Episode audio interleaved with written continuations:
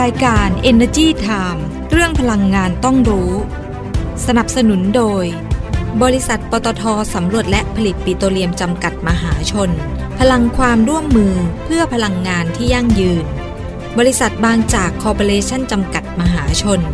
เอ็กโกกรุ๊ปบริษัทไทยชั้นนำที่ดำเนินธุรกิจพลังงานอย่างยั่งยืน บริษัทไทยออยล์จำกัดมหาชน มั่นคงด้วยคนที่มุ่งมั่น กลั่นพลังสร้างสรรค์คุณค่า เพราะวิกฤตโลกร้อน รอไม่ได้อีกต่อไป ปตทสพขอเป็นหนึ่งพลัง ในภารกิจคืนสมดุลสู่โลกใบนี้ เพื่อมุ่งสู่เป้าหมายการปล่อยก๊าซเรือนกระจกสุทธิเป็นศูนย์ภายในปี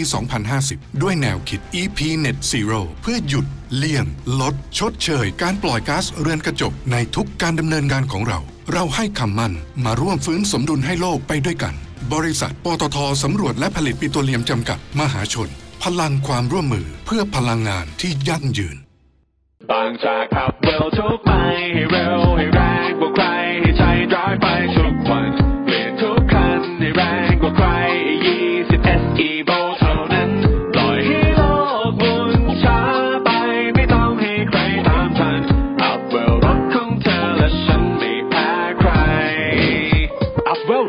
เร้าใจบางจาก E20 S Evo ด้วยธุรกิจการกลั่นน้ำมันและปิโตรเคมีชั้นนำที่ครบวงจร ไทยออยภาคภูมิใจที่ได้มีส่วนร่วมในการสร้างความมั่นคงทางพลังงาน และขับเคลื่อนเศรษฐกิจของประเทศ ตลอดระยะเวลา 60 ปีที่ผ่านมา เราจะก้าวต่อไป เพื่อร่วมสร้างสรรค์คุณภาพในการดำรงชีวิตของผู้คนในสังคม ด้วยพลังงานและเคมีพันธุ์ที่ยั่งยืน 60 ปีไทยออยล์เชื่อมโยงคุณค่าสู่สังคม ด้วยพลังไทยที่เรารักด้วยพลังไทยที่เรารักเพื่อประเทศไทยที่เป็นเหมือนบ้านของเธอและฉัน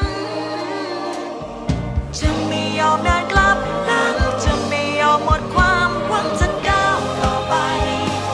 ด้วยลมหายใจเดียวกัน ไม่ว่าพรุ่งนี้จะเป็นอย่างไร เราพร้อมจับมือ ผ่านฝ่าวิกฤตไปด้วยกัน กลุ่มปตทเคียงข้างสังคมไทยด้วยลมหายใจเดียวกัน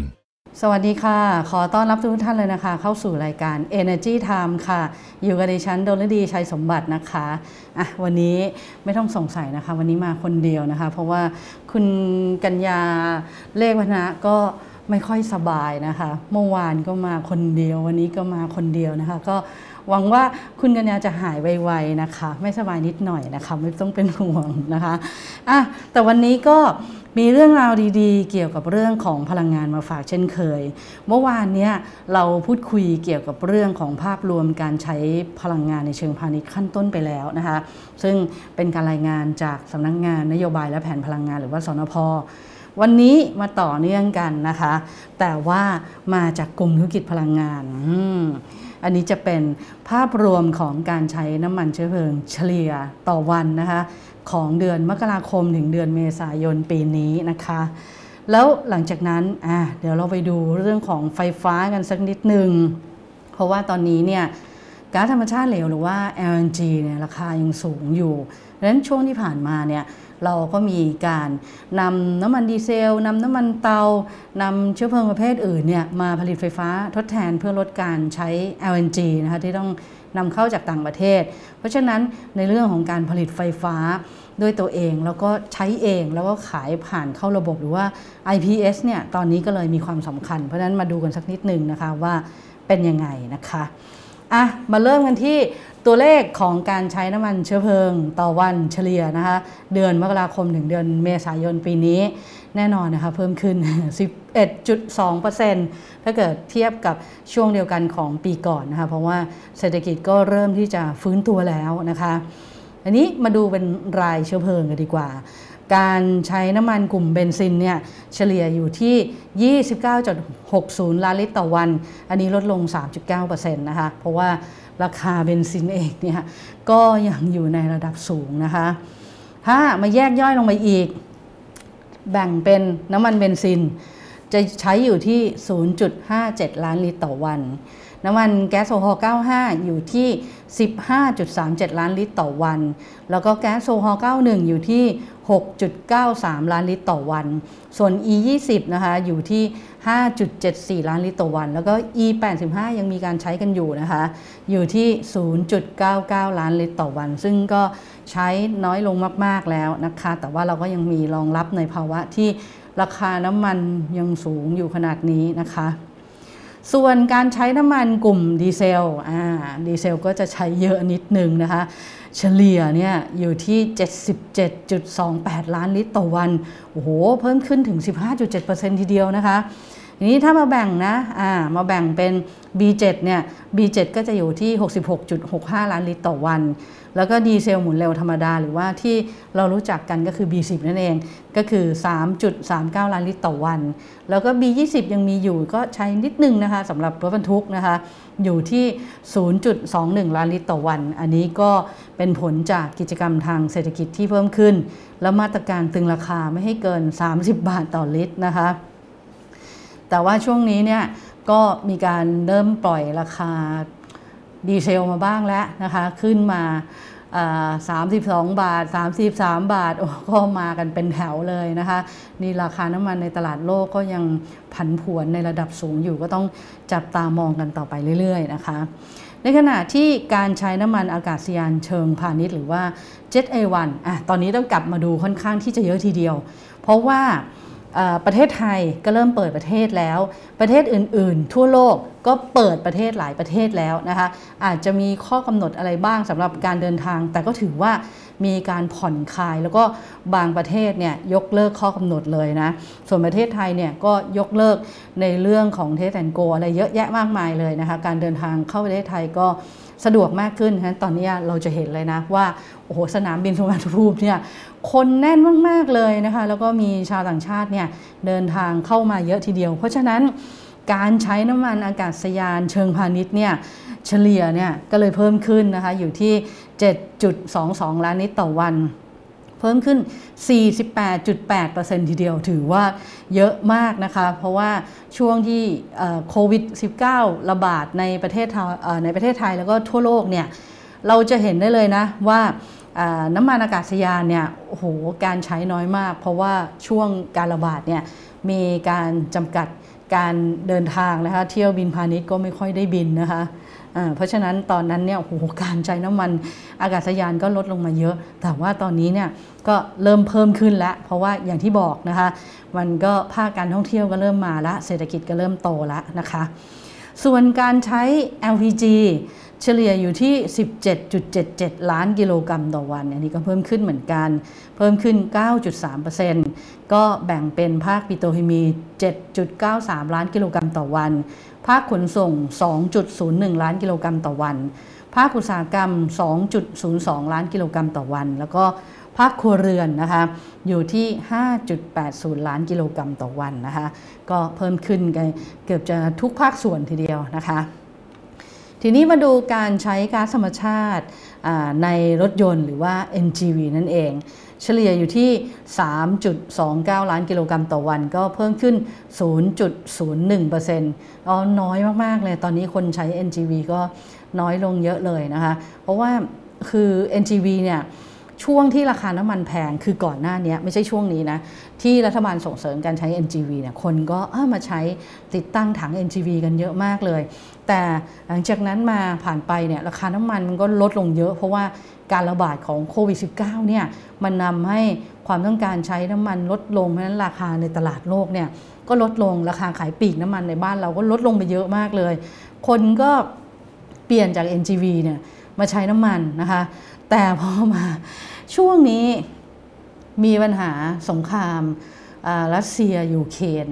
แล้วก็ยังมีปัญหาเรื่องของโควิด -19 ก็ยังระบาดอยู่นะคะในหลาย ๆ พื้นที่แต่แม้ว่าจะเบาบางลงมากแล้วนะคะประเทศไทยก็ลดน้อยลงมากแล้ว แล้วก็อาการของโรคก็เริ่มที่จะเบาบางลงนะแต่ว่าก็ยังถือว่ายังมีการระบาดอยู่ก็ยังต้องป้องกันยัง มันก็ยังส่งผลกระทบต่อเศรษฐกิจต่ออะไร แล้วก็ไปส่งผลกระทบในเรื่องของความผันผวนราคาน้ำมันมีปัจจัยเยอะแยะมากมาย เพราะฉะนั้นก็ยังมีการกลับมาใช้ NGV กันบ้างนะคะ แต่ว่าไม่เยอะมาก เพราะว่าปตทเองเนี่ยเขาก็มีการคงราคาขายปีกของ NGV นะคะไว้ที่ 15.59 บาทต่อกิโลกรัม แล้วก็คงราคาขายปีก NGV สำหรับ รถแท็กซี่ในเขตกรุงเทพ แล้วก็ปริมณฑลผ่านมาตรการ NGV เพื่อลมหายใจเดียวกันที่ 13.62 บาทต่อกิโลกรัมนะคะอ่าส่วนการนำเข้าน้ำมันเชื้อเพลิง แล้วก็การส่งออกน้ำมันก็เห็นตัวเลขแล้ว ก็เยอะจริง ๆ นะคะในช่วง 4 เดือนแรกเนี่ยเฉลี่ยนะคะ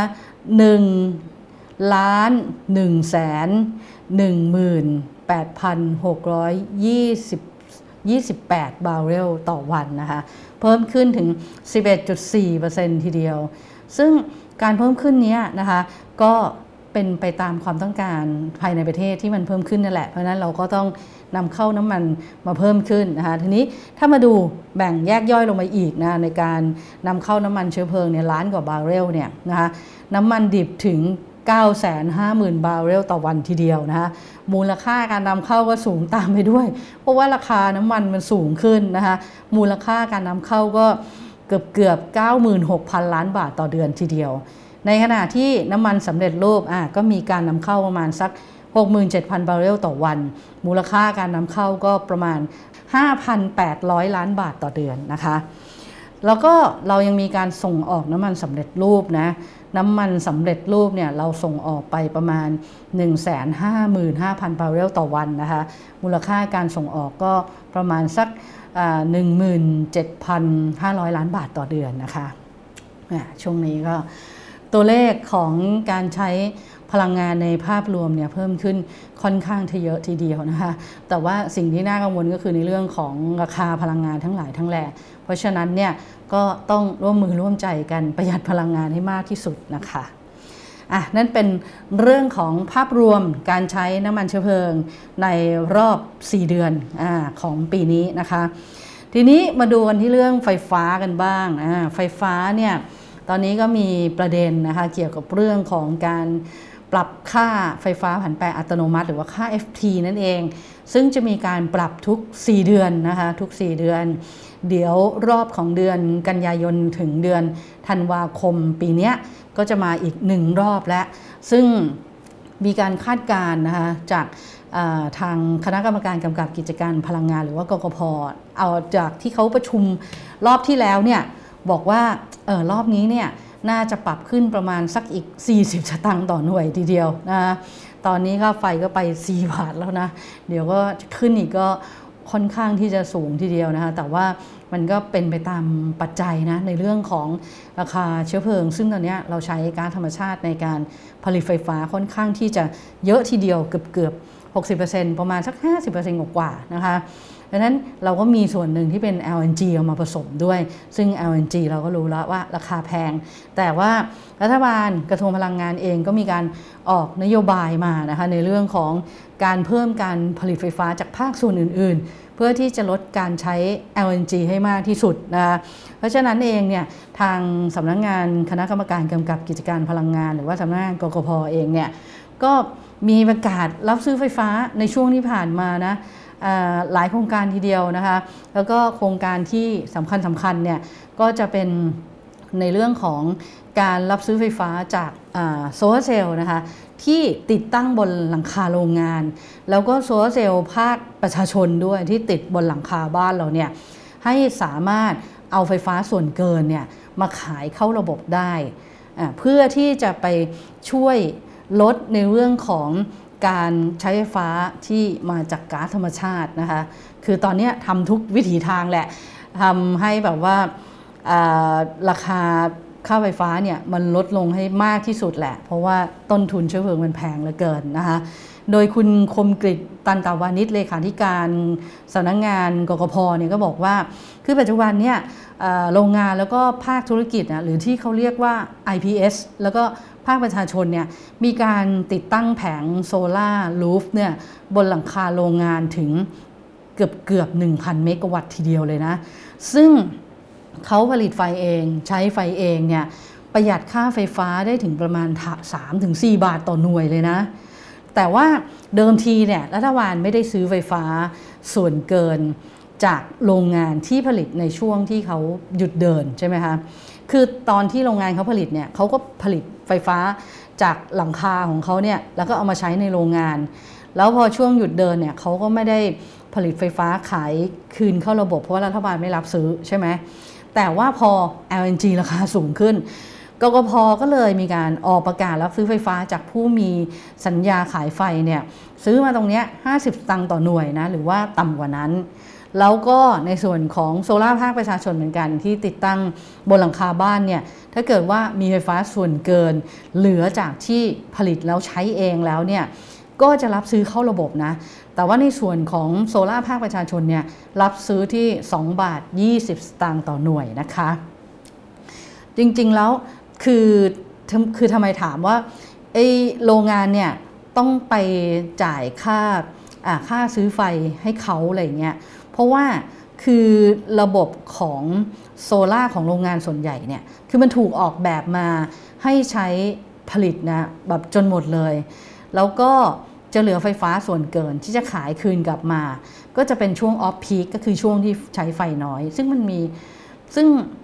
เพราะนั้นถ้าเกิดว่ารัฐน่ะจะมาซื้อในช่วงเนี้ยมันก็ต้องมีต้นทุนในการบริหารจัดการเพิ่ม เพราะนั้นรัฐก็ต้องจ่ายค่าไฟฟ้าให้เขาเพิ่มนะคะ ส่วนภาคประชาชนเองเนี่ยคือเราพยายามส่งเสริมมาตั้งแต่ปี 2562 และจนถึงปี 2564 แล้วเดี๋ยวปีนี้เนี่ยเราจะเปิดรับซื้ออีกนะคะเเราก็มีแผนว่าจะรับซื้อประมาณปีละ10 เมกะวัตต์อะไรเงี้ย แต่ส่วนใหญ่เนี่ยคือติดตั้งน้อยมาก ภาคประชาชน คนไม่ค่อยสนใจนะคะ ซึ่ง 3 ปีที่ผ่านมาคือปี 2562 ถึง 2564 เนี่ย มีการติดตั้งไปแค่ 1,600 ลายเท่านั้นเอง ปริมาณนะ ก็ประมาณ 9,000 กิโลวัตต์อะ โอ้โห น้อยมาก น้อยใช่ไหมคะ เพราะฉะนั้นเนี่ยกอพอก็เลยมีแผนว่า เดี๋ยวต่อไปจะเพิ่มราคารับซื้อไฟฟ้าส่วนเกินให้มากขึ้น แล้วเเวลาขายไฟฟ้าเนี่ย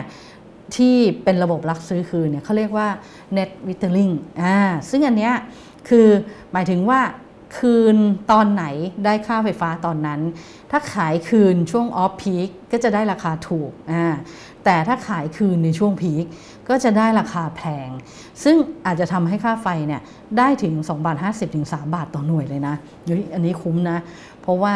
ตอนนี้ค่าไฟเรา 4 บาท ถ้ามาลดตรงนี้ได้เนี่ยก็ถือว่าประหยัดได้เยอะเลยนะคะเพราะนั้นเนี่ยเดี๋ยวกกพเขาก็คงไปดูกันนะว่าจะเป็นยังไงนะคะ อะส่วน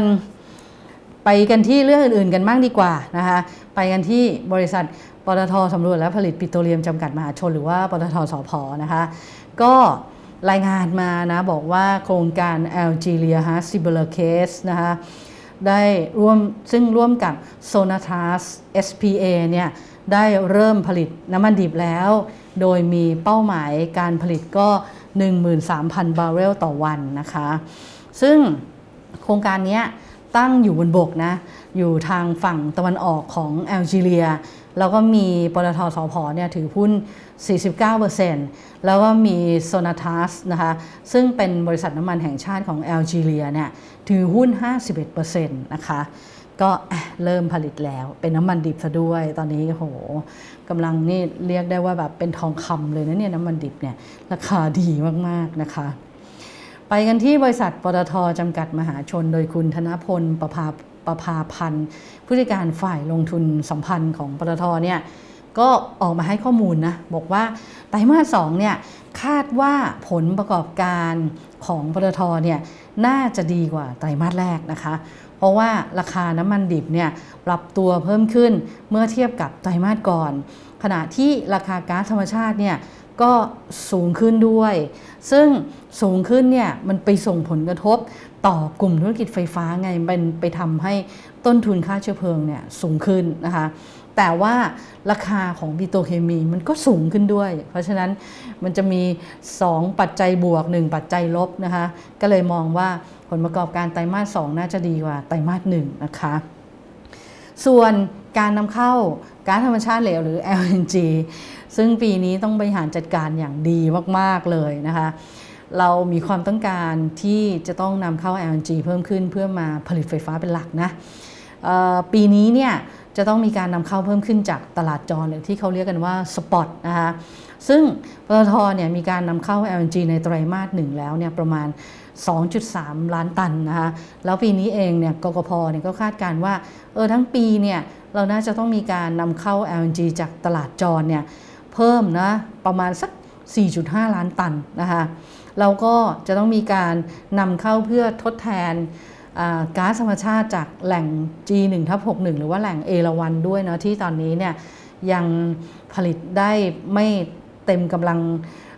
การผลิตนะคะตามที่กำหนดไว้ในสัญญาแบ่งปันผลผลิตนะคะดังนั้นก็ต้องนำเข้ามาชดเชยตรงนี้ด้วยประมาณ 1.8 ล้านตันนะคะแล้วก็เรื่องของธุรกิจ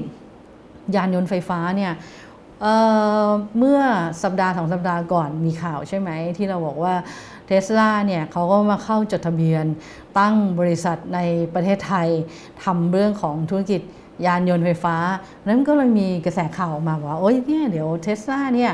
ต้องมาร่วมทุนกับกลุ่มมอเตทอยแน่เลยที่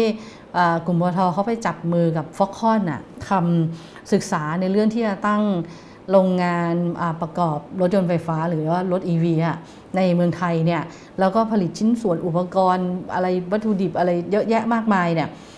คือถ้าเทสลาเข้ามาเนี่ยเทสลาเนี่ยก็อาจจะมาซื้อ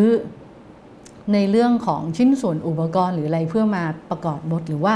มาจ้างโรงงานที่ปตทกับฟ็อกคอนจับมือกัน แล้วก็กำลังศึกษาว่าจะตั้งโรงงานอยู่เนี่ย อาจจะมาจ้างโรงงานนี้ผลิตก็ได้นะคะ ซึ่งทางกลุ่มปตทเองบอกว่าคือตอนนี้ยังไม่ได้ทำอะไรกันนะ รู้ว่าเทสลาเนี่ยมาแล้ว แต่ว่าปตทเนี่ยเตรียมพร้อมที่จะจับมือร่วมกับพันธมิตร ค่ายรถยนต์หลาย ๆ ค่ายเลยนะ หลาย ๆ แบรนด์เลย ที่มาทำในเมืองไทย เพราะว่าเรามีเป้าหมายไง จะผลักดันให้ไทยเป็นฐานการผลิต EV นะคะซึ่งก็ในอนาคตเนี่ยเดี๋ยวรอดูว่าจะมีการจับมือร่วมกับเท s l a หรือเปล่านะคะ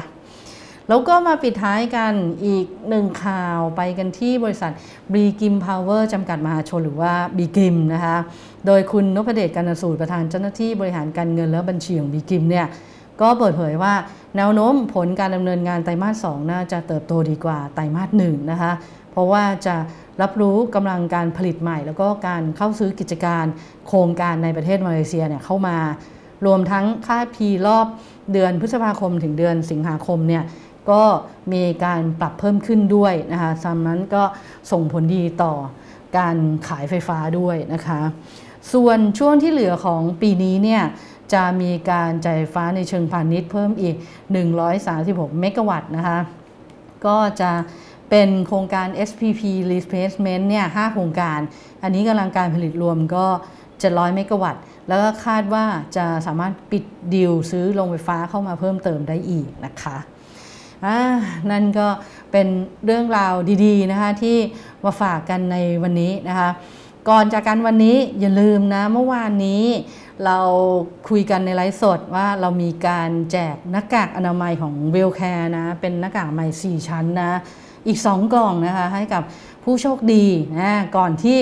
สัปดาห์หน้าเนี่ยบอกเลย เดี๋ยวสัปดาห์นี้เล่นเกมก่อนอ่าแจกของรางวัลเดี๋ยวสัปดาห์หน้าเนี่ยเรามีของดีๆนะบอกเลยของดีๆ เลยมาฝาก ที่เราจะเอามาเล่นเกม เพราะว่ามีผู้สนับสนุนเนี่ยส่งของมาให้เรามาแจกในรายการนะคะ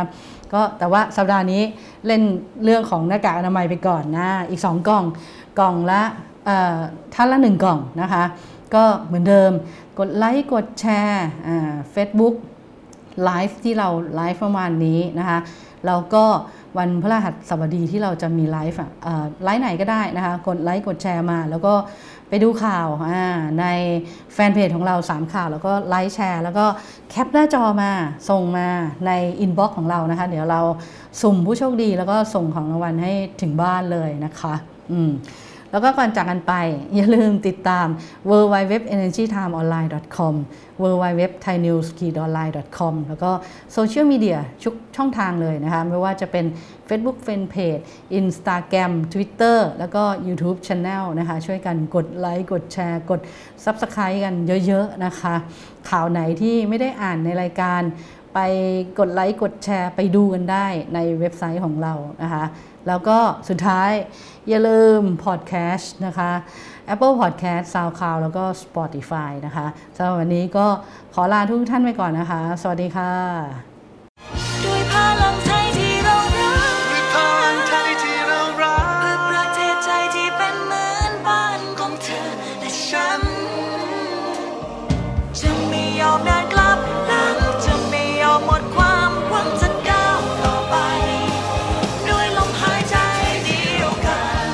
ว่าพรุ่งนี้จะเป็นอย่างไร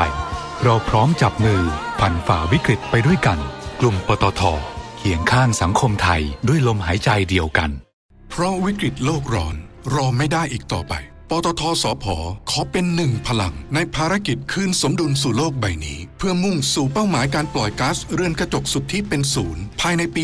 2050 ด้วยแนวคิด EP Net Zero เพื่อหยุดเลี่ยง ลด ชดเชย การปล่อยก๊าซเรือนกระจกในทุกการดำเนินงานของเรา เราให้คำมั่นมาร่วมฟื้นสมดุลให้โลกไปด้วยกัน บริษัทปตทสำรวจและผลิตปิโตรเลียมจำกัดมหาชน พลังความร่วมมือเพื่อพลังงานที่ยั่งยืน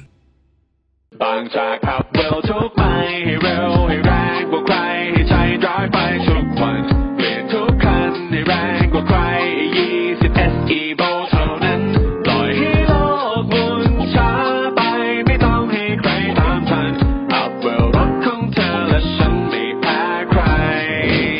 อัพเวลรถให้แรงเร้าใจ บางจาก E20 S Evo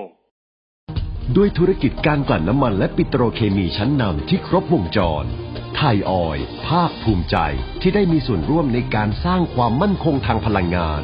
และขับเคลื่อนเศรษฐกิจของประเทศ ตลอดระยะเวลา 60 ปีที่ผ่านมา เราจะก้าวต่อไป เพื่อร่วมสร้างสรรค์คุณภาพในการดำรงชีวิตของผู้คนในสังคม ด้วยพลังงานและเคมีพันธุ์ที่ยั่งยืน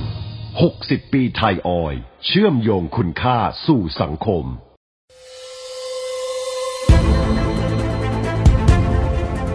รายการ Energy Time เรื่องพลังงานต้องรู้ สนับสนุนโดย บริษัทปตทสำรวจและผลิตปิโตรเลียมจำกัดมหาชน พลังความร่วมมือเพื่อพลังงานที่ยั่งยืน บริษัทบางจากคอร์ปอเรชั่นจำกัดมหาชน เอ็กโกกรุ๊ปบริษัทไทยชั้นนำที่ดำเนินธุรกิจพลังงานอย่างยั่งยืน บริษัทไทยออยล์จำกัดมหาชน มั่นคงด้วยคนที่มุ่งมั่น กลั่นพลังสร้างสรรค์คุณค่า